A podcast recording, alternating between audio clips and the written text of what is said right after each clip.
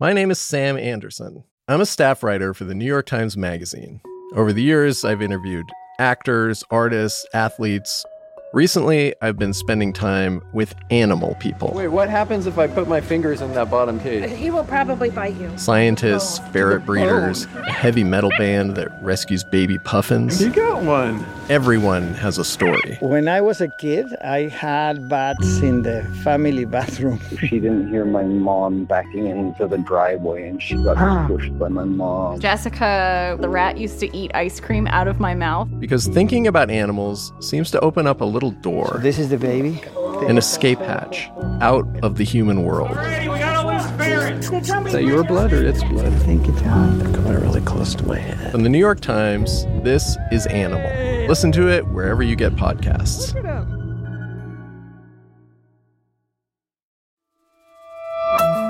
From the New York Times, I'm Michael Barbaro. It's Tuesday, April 7th. Here's what you need to know today. I also want to send best wishes to a very good friend of mine and a friend to our nation, Prime Minister Boris Johnson. We're very saddened to hear that he was taken into intensive care this afternoon, a little while ago. On Monday, British Prime Minister Boris Johnson, who tested positive for COVID 19 10 days ago, was moved into the intensive care unit of a London hospital after his condition worsened. Americans are all praying for his recovery. He's been a really good friend. He's been really something very special, strong, resolute, doesn't quit, doesn't give up. In a statement, Johnson insisted he remained in charge of the British government, but said he had deputized his foreign minister to act in his place when necessary.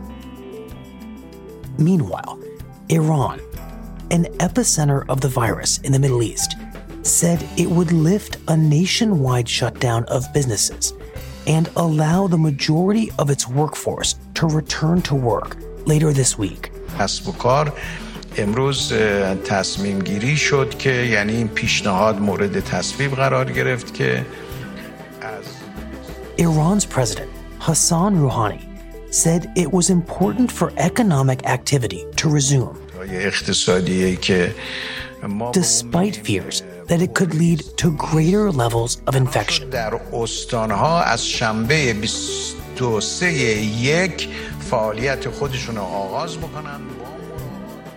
And in the US, the death toll surpassed 10,000 people, and congressional leaders began talks about a second economic relief package that House Speaker Nancy Pelosi predicted could cost more than $1 trillion.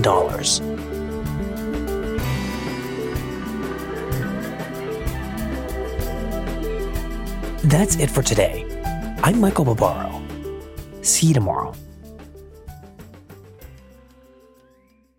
This podcast is supported by Americans United for Separation of Church and State. Americans United defends your freedom to live as yourself and believe as you choose, so long as you don't harm others. Core freedoms like abortion rights, marriage equality, public education, and even democracy itself rest upon the wall of separation between church and state. Christian nationalists are attacking these fundamental freedoms. Americans United is fighting back. Freedom without favor and equality without exception. Learn more about AU's work at au.org/nyt.